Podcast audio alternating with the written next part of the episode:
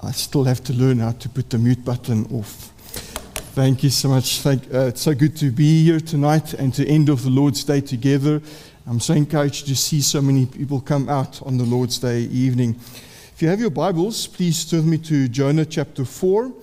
And we're concluding, as has been mentioned, our series uh, this evening. Uh, so far in this series, uh, one way to look at it, we've seen a prodigal prophet in chapter 1. We've seen how Jonah flees from God Yet, as he flees from God in rebellion, we've seen how God's grace pursues him. We've seen in the second chapter a praying prophet, how Jonah prays at the very point of death that the Lord would save him. And yet, there we see God's grace rescue Jonah. In the third chapter, we see a preaching prophet, one who preaches reluctantly to Nineveh. And there again, we are uh, called to marvel at God's grace as He res- redeems a people like Nineveh. This evening, however, we're looking at what some have called a pouting prophet. How Jonah, we see, gets angry with the Lord, and again, we are confronted with God's grace. God's grace that patiently persists with us, but also God's grace that confronts us and challenges us. And so, with that in mind, let's turn to the passage uh, and read. Uh, just for context sake, let me read from chapter 3, verse 10, all the way to the end of the book. This is God's word. Let's hear it. When God saw what they did, how they turned from their evil way, God relented of the disaster that He had said He would do to them, and He did not do it. But it displeased Jonah exceedingly, and he was angry. And he prayed to the Lord and said, O Lord, is not this what I said when I was yet in my country? That is why I made haste to flee to Tarshish, for I knew that you are a gracious God and merciful, slow to anger and abounding in steadfast love, and relenting from disaster. Therefore, now, O Lord, please take my life from me for it is better for me to die than to live. The Lord said, Do you do well to be angry? Jonah went out of the city and sat to the east of the city and made a booth for himself there. He sat under it in the shade till he should see what would become of the city. Now the Lord appointed, now the Lord God appointed a plant and made it come up over Jonah that it might be a shade over his head to save him from his discomfort. So Jonah was exceedingly glad because of the plant. But when dawn came up the next day, God appointed a worm that attacked the plant so that it withered. When the sun rose, God appointed a scorching east wind, and the sun beat down on the head of Jonah so that he was faint. And he asked that he might die and said, It is better for me to die than to live. But God said to Jonah, Do you do well to be angry for the plant? And he said, Yes, I do well to be angry, angry enough to die. And the Lord said, You pity the plant for which you did not labor, nor did you make it grow, which came into being in a night and perished in a night. And should not I pity Nineveh, that great city in which there are more than 120,000 persons who do not know their right hand from their left, and also much cattle? Only so far in the reading of God's word. Uh, let's pray together again. Oh God, our God, we come before you this evening. We come before your word and we pray that you would be gracious to us and that you would bless us and that you would make your face to shine upon us so that your way may be known on the earth and that your saving power be known and declared among all nations. We pray this in Christ's name. Amen. He created us in his image to reflect him in all of creation. Genesis 1 26 and 27. He promised a son to Abram that would bless the nations. Genesis 12 2. He saved Israel as a people to be a kingdom of priests to serve him among the nations. Exodus 19 5 to 6. He gave his law to his people so that they would attract the admiration of his people in the nations. Deuteronomy 4, verse 5 to 8. He even envisions a divine king who will reign over all the nations forever. Psalm 45, 17. He, envis- he welcomes even those outside of Israel to come into his presence, to pray him and seek him in prayer. 1 Kings 8 41 to 43. He plans to have the nations come out of darkness and worship him in his light. Isaiah 61 2 3. He finally sends his eternally begotten Son to draw the nations to himself, that they would not perish but have eternal life. John 3 16. He even sends his spirit to fill his people, the church, to give them power to bear witness. Acts 1 8. And he commissions the church to make disciples of all nations. Matthew 28 18. He draws a people from every nation, tribe, and tongue to come around him and worship him. Revelation 7 9. He ends all of history actually where all the nations come to be healed around the tree of life. Revelation 22 2. What's my point? I want you to see that we serve a God who has a mission. We serve a God who is seeking his glory among the nations, not just for the sake of his own glory, but for the sake of the good of the nations. That they can come and taste and see that the Lord is good, Psalm 34 8. That they can be glad and rejoice in his salvation, Isaiah 25 9 so they can know this God whom they've been made for. Jeremiah 31 34. So that they can be his children, all to the praise of his glorious grace. Ephesians 5 or 1 5 to 6. Ultimately, so that they would know that He is God and that they would ultimately glorify Him and see Him and take delight in Him. That's what Jesus prays in John 17 24. See, we serve a God who is on a mission. We serve a God who is seeking His glory for the good of the nations as He pours out grace to the nations. Even as you sit here tonight, perhaps you're an unbeliever, perhaps you're a believer, you need to know that God is on a mission for your heart, for your life. He longs to glorify Himself in and through your life. He seeks his glory among the nations as he extends his grace to the nations. Isn't this what we see in Jonah? A God on a mission. A God who, for his glory, extends grace for the good of undeserving sinners. Sinners who rebel against him, who flee from him, like Jonah. Sinners who perform vile acts, like Nineveh. Sinners like you and me. The question for us is do we share this God's mission?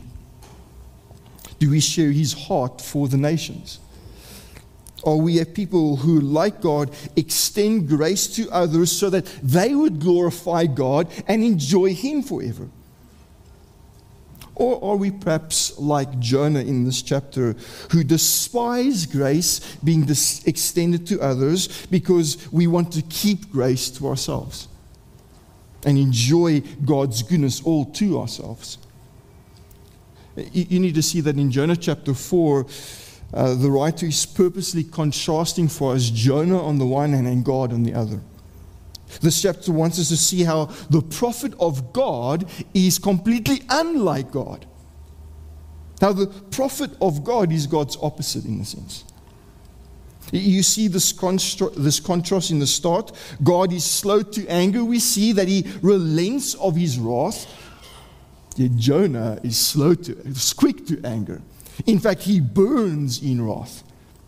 And you see this contrast at the end. God cares for the multitudes. He has pity for them. He has compassion for sinners like Nineveh. But Jonah cares little.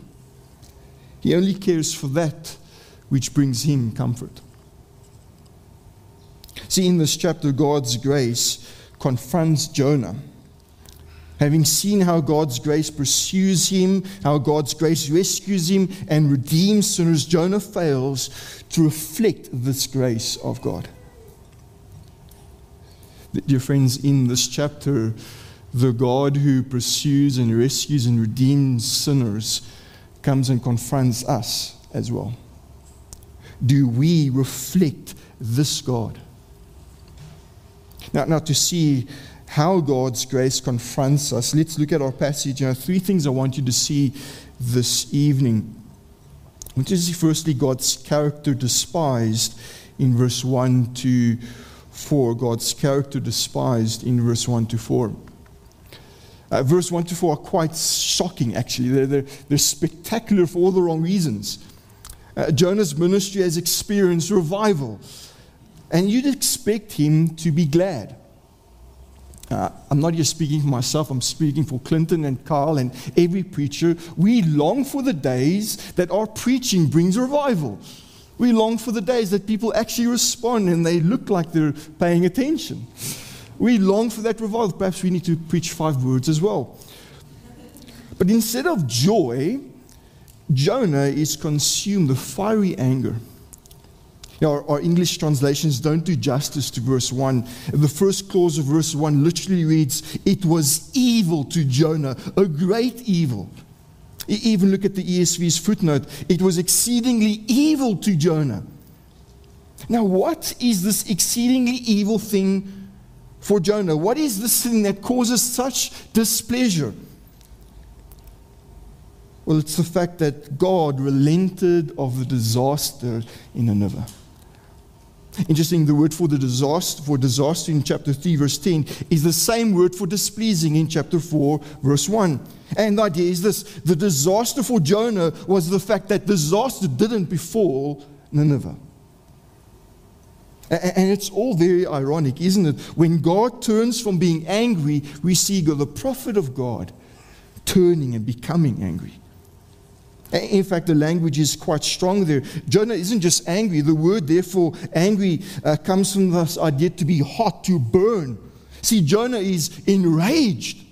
He's furious. He's consumed with his rage. And, what's truly shocking here is the realization that Jonah's honor, uh, anger isn't just merely directed toward Nineveh. No, it's directed toward God against God Himself. It's God's actions that are evil in our Jonah's eyes. In fact, it's God's character that causes Jonah this anger. Uh, look at verse 2. Oh Lord, is this not what I said when I was yet in my country?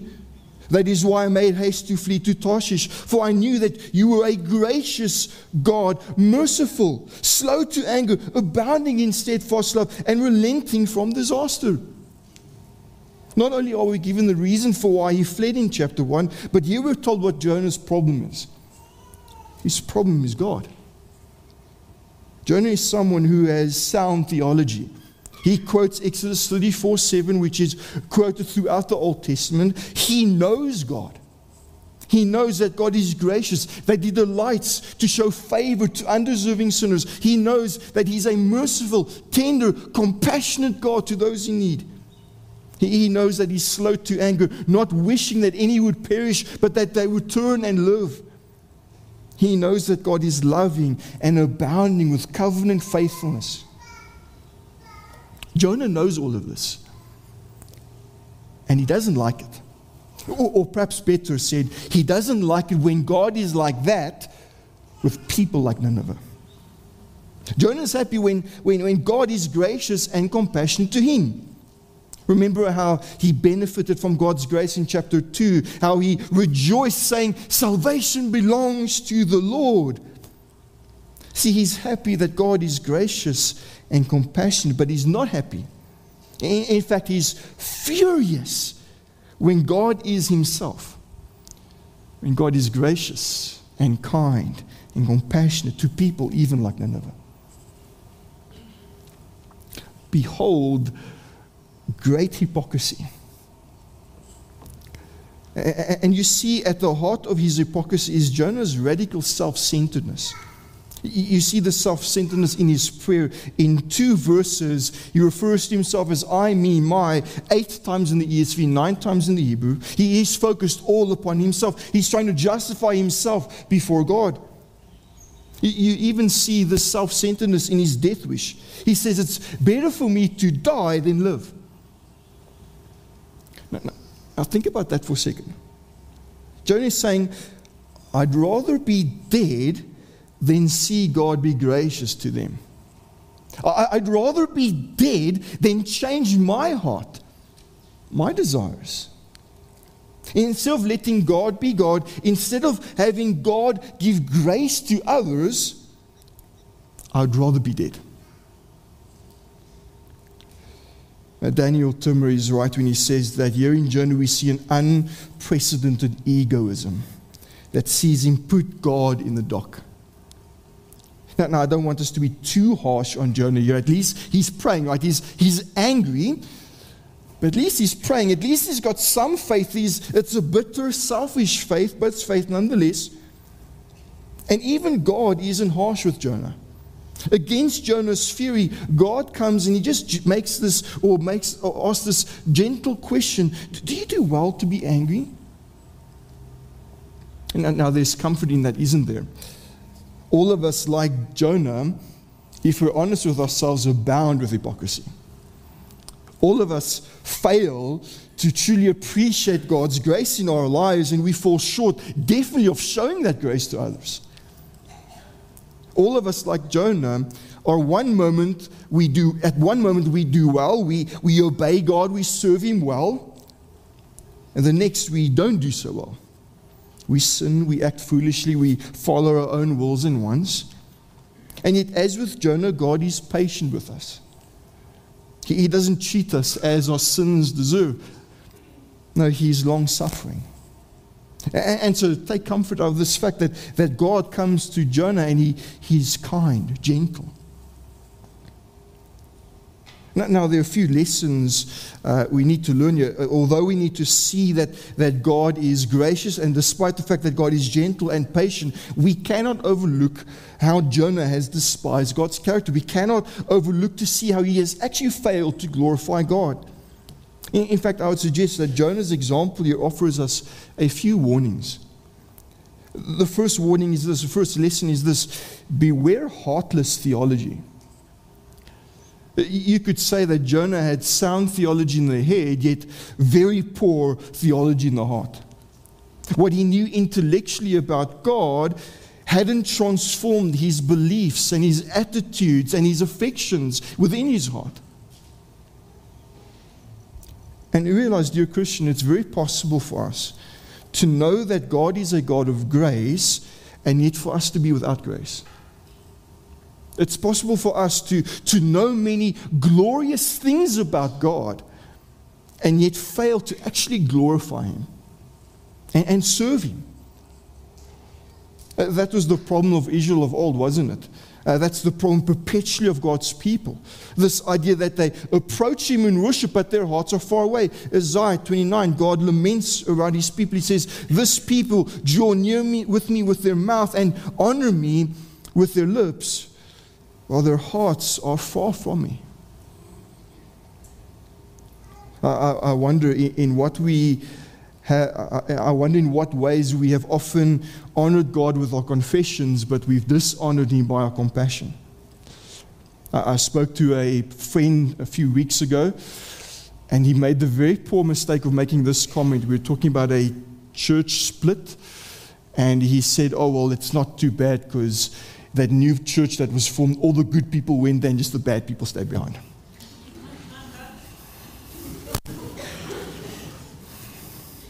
As, as Clinton would say, what a wombat. How can we treat God's people that we may disagree with as bad people? Imagine what he says about the unbeliever beware of bad theology or, or, beware of heartless theology. That's what we see in Jonah. Good theology that lacks in the heart. Se- second lesson is this beware of spiritual blindness. Beware of spiritual blindness. According to Jonah, the Ninevites are beyond salvation. They were just too evil, too wicked, too greedy, just too far beyond God's grace. And I would argue Jonah is doing something here that most of us probably do. We, most of us divide all humanity into two groups. Those who are essentially good people, not perfect people, but not bad people, they're doing their best. At least they're not rapists or murderers or abusers or politicians, I don't know. There are those people, good people, and then there are those really evil people. Those who murder, those who rape, those who commit violent crimes the Ninevites of our day. And, and realize that's not how the Bible divides people. No, according to God's word, we are all evil. I was just reading in my devotions this Saturday, Psalm 14, 2 to 3. The Lord looks down from heaven onto the children of man to see if there are any who understand, who seek after God. And he says, they have all turned aside. Together they have become corrupt, perverse. There is none who does good, not even one. See, the divide, the, Bible, the divide that the Bible gives us is between those who are spiritually blind to their sin, who in their self righteousness or their self deception think themselves better than they are, and the other divide is those who actually see their sin, those who see their need. Think of the parable in Luke 18 about the tax collector and the Pharisee. The one exalts himself with pomp. Lord, at least I'm not as bad as that poor tax collector in his self righteousness. While the other humbles himself as a sinner. Lord, have mercy upon me. Let me ask you the question which of the two are we? Are we like the Jonahs and the Pharisees who boast in our self righteousness? Or are we those who recognize our own need of grace daily, minute by minute? When people come in here, visitors, and I'm glad there are a few visitors here, what do they see? Which of the two people do they see? Beware spiritual blindness. Beware the spiritual blindness that we see in Jonah. But let me move on second thing I want you to see this evening is, is not just God's character despised. I want you to see, uh, secondly, God's care disregarded. God's care disregarded. In verse 5 to 9. Uh, in, verse 4, we see how God asked Jonah this gentle yet searching question. But Jonah doesn't even stay around to give God an answer. No, Jonah simply disregards God in his fury. He apparently ends his prayer and he leaves Nineveh, he leaves the city. And outside Nineveh, Jonah builds this, this booth to see what happens. The idea seems to be that Jonah is waiting for God to, to be proven wrong. Uh, as some of the commentators point out, that they suggest that Jonah probably thinks that the repentance of Nineveh, of Nineveh was superficial, and so he's sitting here, in a sense, to see how God relents of his relenting. And again, there's another irony here for us. Uh, Jonah, we're told, builds a booth. And if you know anything about our Old Testament, you know there is something called the Feast of Booths, Sukkot, a, a feast with, that was meant to celebrate God's salvation. Well, here is Jonah, and he isn't celebrating the salvation of the Ninevites. No, he's sitting there and he's angry at the salvation of the Ninevites. Yet, despite all of this, however, despite Jonah's anger and arrogance, God in His grace still persists. God still comes near and He still has compassion. I think that's mine. And God cares for Jonah with, with an object lesson. He comes to God in this compassion and he, he gives, he gives uh, Jonah this object lesson. Uh, three times he comes to Jonah and he appoints three things. This, this word appoint is mentioned four times in the book of Jonah. The first in chapter 117, where God appoints this great fish to take hold of Jonah. And so God he appoints three more elements. Firstly, he appoints a plant in verse 6 a plant to give shade to Jonah, uh, to, to keep him cool under the Middle Eastern sun. And we're told, and this is quite important, Jonah finally, his anger gives way to gladness. In the Hebrew, it's actually quite emphatic. It literally says, Jonah rejoiced over the pot with great rejoicing. But not just that, God appoints, secondly, a worm in verse 7, a worm that, that we're told quite pointedly attacks the plant and, and strikes the plant and eats at it so that it withers and dies. And thirdly, he appoints a strong wind in verse 8, a, a scorching eastern wind that, that also, same word, attacks Jonah. And the result is that Jonah, whose heart burned with anger, now he physically burns under the heat of the sun. So much so that Jonah faints in weakness, and again he just wants to die. Now, the all important question is why? What's God trying to teach Jonah here? Why is God doing all of this to poor little Jonah? Why does God appoint the weed, the worm, and, and the wind, as someone has said? Well, I think just as a father lovingly disciplines a child so that he can teach the child and mature the child, I would argue that God, you disciplines Jonah. God is appointing the word and the wind to attack Jonah. Why? Because he cares for Jonah. He, he, he, he, gives this uncomfortable grace, this, this dark providence, so that he would teach Jonah and mature him. See, in this object lesson, God has for the moment taken Jonah's eyes off of Nineveh, and God wants, to see, wants Jonah to see two things, two lessons. The first lesson is this, and the lesson for us is this look how selfish Jonah is how selfish is. Here we see Jonah was so overly focused on his own comfort in the shade that when he loses that comfort, he again wants to die. So, again, think about that for a second. He wants to die when, when Nineveh is spared from the fiery wrath of God, and he also wants to die when he sits under a burning sun. Do, do you see something of his misplaced priorities? Nineveh coming under God's burning wrath doesn't bother Jonah, but Jonah sitting under a hot sun leaves him wanting to die. Or consider from another angle. Jonah isn't moved to gladness when sinners repent. That's what Jesus tells us. Angels rejoice when sinners repent. But Jonah isn't rejoicing. No, he is moved to gladness only when he is comforted. Instead of being exceedingly glad when sinners repent and when they receive God's grace, Jonah gets exceedingly angry and seems he only is glad when he receives God's grace, when he is comforted. Do, you see something of his selfishness here? It's almost as if God is going to Jonah and saying, Jonah, do you not see how selfish you're being? Did you not see how your priorities are wrong? Uh, dear friends, this object lesson should convict us even. How often do we not want to receive God's grace, yet not extend it to others? Not extend to others in need, not extend to those who are going through trials. Now, you might say, that's not me, I'm gracious, I'm kind. Well, let me ask you, uh, do you ever get jealous? They get jealous when others are promoted, when they see fruitfulness in their life, in their ministry, when they're successful. So we often um, mask this selfishness by that jealousy.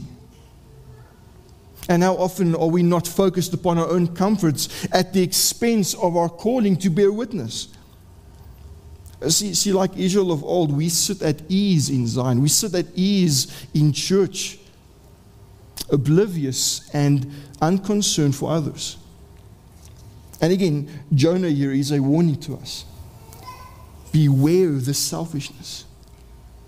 That is more concerned for the grace that we receive, the comfort that we enjoy, than extending that grace. But there's another lesson in this particular passage. Secondly, not just look at how selfish Jonah is, look at how sovereign God is. Look at our sovereign God is here. Jonah is being taught by God that he is sovereign and he can do what he wants when he wants. When God gives the plant and then takes the plant away, Jonah is meant to see that God has the sovereign prerogative to give and take. In fact, I would suggest to you that Jonah has a problem with God's sovereignty. On the one hand, he's angry when God delivers Nineveh. Yet on the other hand, he's angry when God destroys a plant. So whether God delivers or destroys, Jonah is angry. Why? Because Jonah has a problem with God's sovereignty. Jonah wants God to answer to him. Jonah wants God to beat to he, to run to his own beat. That's why God asked Jonah again, Do you do well to be angry? Again, it's almost as if God is saying, Jonah, who are you to get angry? Who, who are you to question me? It's like Paul would say in Romans, but who are you, oh man, to answer back to God? Again, how desperately we need to learn this lesson. How often do we not want God to dance the beat of our own drum? How often do we not want God to fall in line with us? In fact, when He doesn't, we, we throw our toys out the cart and we get upset. Now, let's learn this lesson from Jonah. Let's behold how sovereign He is and let's yield ourselves to His sovereignty. But, but don't forget this object lesson, these lessons that God gives Jonah and us flow ultimately out of God's care. God doesn't leave us in our sin to wallow away. No, He wants to teach us, He wants to mature us. It's for our good that God wants us to see how selfish we are and turn from it. And it's for our good that He wants us to rest in His sovereignty. I think it's so telling that Jonah in this chapter is so despondent. So much so that twice he just wants to take his own life. So much so that he just wants to die.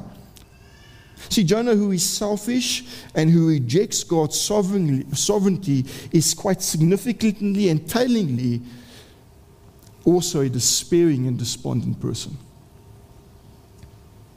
Uh, dear friends, I would argue the reverse is true. Denying self and resting in God's sovereignty is a catalyst for joy. Do you want to be joyful? Do you want to be glad? Do you want to overcome the worry and the despair and anger and fear and disappointments of this life? Well, firstly, deny yourself. Stop focusing on yourself. Stop looking for your will, your wants. Stop prioritizing your comforts, your desires. Uh, says in one of his books, when something is wrong, our body typically tells us. You get a stomach ache because something's wrong. Well, that applies spiritually too. If we're constantly drawing attention to ourselves, our wants, our desires, that's a symptom of something being wrong. No, look beyond yourself and look above yourself. Look to the God who is sovereign. Look to the God who is sovereign in his grace who reigns as the Lord of lords and the King of kings, who, who works all things for the good of those who love him, who is even with his people in their difficulty, who cares for them, who loves them, who teaches them, who even disciplines them. See, when the sovereignty of God is forefront, He fills our hearts with joy even in trying times. Remember what David says in Psalm 16 I've set the Lord always before me, because he is at my right hand, I shall not be shaken. Therefore, my heart is glad, my whole being rejoices, my flesh also dwells secure. Or, remember Isaiah 26 3 You keep him in perfect peace, whose mind is stayed on you because he trusts in you. See, look to the Lord who is sovereign. Look to the Lord who is gracious. And, and don't be like Jonah, focused on self. But before we move on, note, however, how Jonah responds. Jonah simply disregards this care. He simply will not listen and learn from the Lord. Whereas Jonah refuses to answer the first question, he, he, he should have perhaps stayed quiet, but he answers the second one. And, he, and here we come to the lowest point in the book. He simply responds with this belligerent, almost blasphemous anger where he tells God, Yes, I do well to be angry. Angry enough to die. As one commentator points out, Jonah is so angry that his anger will end when his life ends. That's how much he's consumed with himself and his self righteous anger.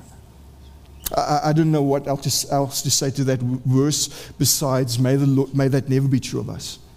May the Lord keep us from this kind of spirit. Now, despite this belligerent Jonah, we must see and marvel again at God's grace. God at this point would have been justified to, to simply snuff this prophet out. We've just wiped the slate clean and found another better prophet.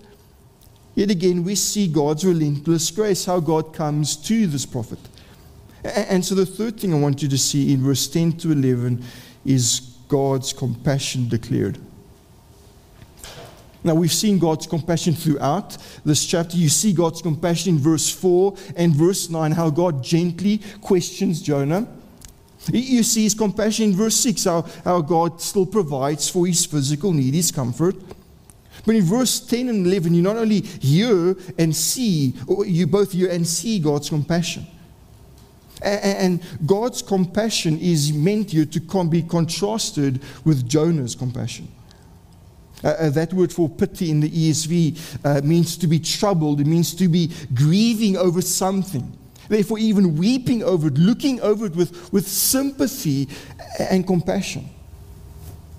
In a sense, you could say it means to attach your heart to something or someone. And note, God reasons here with Jonah. He, he reasons from the lesser to the greater, from a plant to the people. If Jonah has compassion for a plant, a plant that exists today but is gone tomorrow, then how much more so should Jonah not have compassion on 120,000 souls that will live forever? If Jonah has compassion for a plant, a plant that he didn't labor for or care for, how much more so should Jonah not have compassion on a city of people made by God in his image? See, this contrast between Jonah's compassion and God's compassion is meant to point out to us how unlike God Jonah is. Jonah's heart is set on a plant because it's all about his comfort, but God's heart is set on people. What a comfort this ought to be to us. You are evil people, violent people, murderous people, the Ninevites, and God sets his heart to them. He has compassion on them. Uh, are you here tonight and you have done heinous sins? Vile sins, shameful sins. You need to know God is on a mission to save sinners just like you. He is in the business of giving grace to sinners like you and me. See, God is in a mission to save sinners, to show grace, to draw the nations to Himself, to show compassion. Uh, the question is do we share this compassion, dear believer? Have we set our hearts upon people? Do we weep over the lost? Do we grieve over them as Christ grieved over Jerusalem? Uh, Spurgeon once said that winners of souls will first be weepers for souls. And the sad reality of our passage is that Jonah, the prophet of God, seemingly doesn't share this mission or this compassion. When acknowledging God's character, when being shown God's care, when being reminded of God's compassion, Jonah, God's prophet, is God's opposite. He shows himself to be unlike God. And you'll notice we aren't given a response. We, we are not told how Jonah responds because, quite simply, the response falls on us. How will you respond? What will you do with God's grace?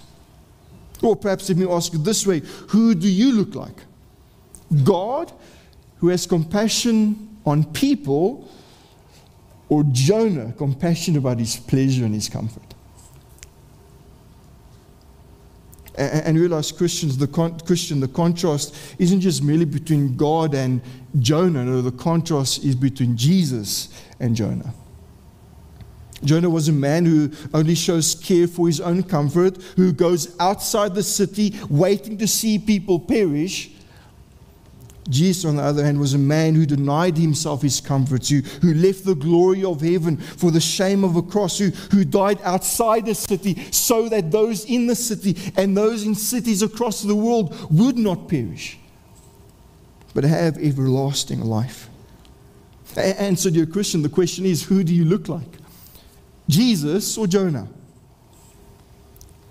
How do you know if you're looking like Jonah? Well, when your theology is heartless, when you're blind to your own sin and your own debt to grace, when you're selfishly concerned for your own comfort, when you're wanting the sovereign God to serve you and not you Him, and when you're not concerned for people as God is concerned for people, then you're like Jonah.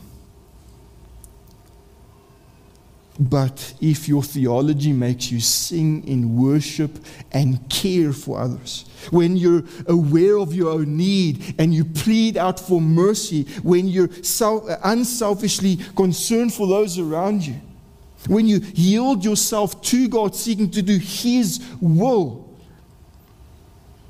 and when you're concerned for those whom God is concerned about, then you're more like Christ. Then you've joined God on His mission.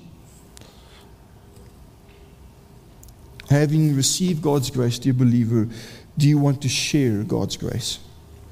Do you want to see others glorify God and enjoy Him forever?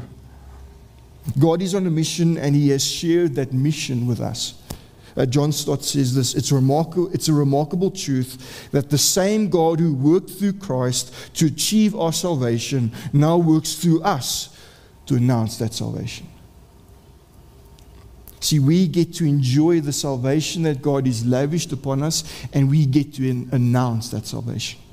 We get to speak of what we have seen and heard.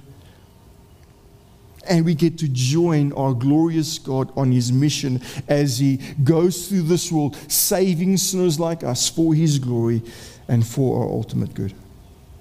Let me close with this one quote by Theodore Williams to hopefully create a sense of excitement for us for our mission. He says this We face a humanity that is too precious to neglect.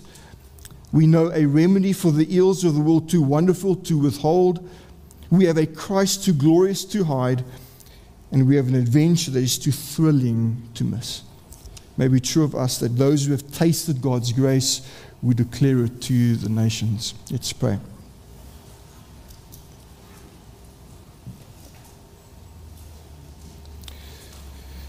Heavenly Father, you have made this promise that you will make us a light for the nations, that your salvation would reach to the ends of this world.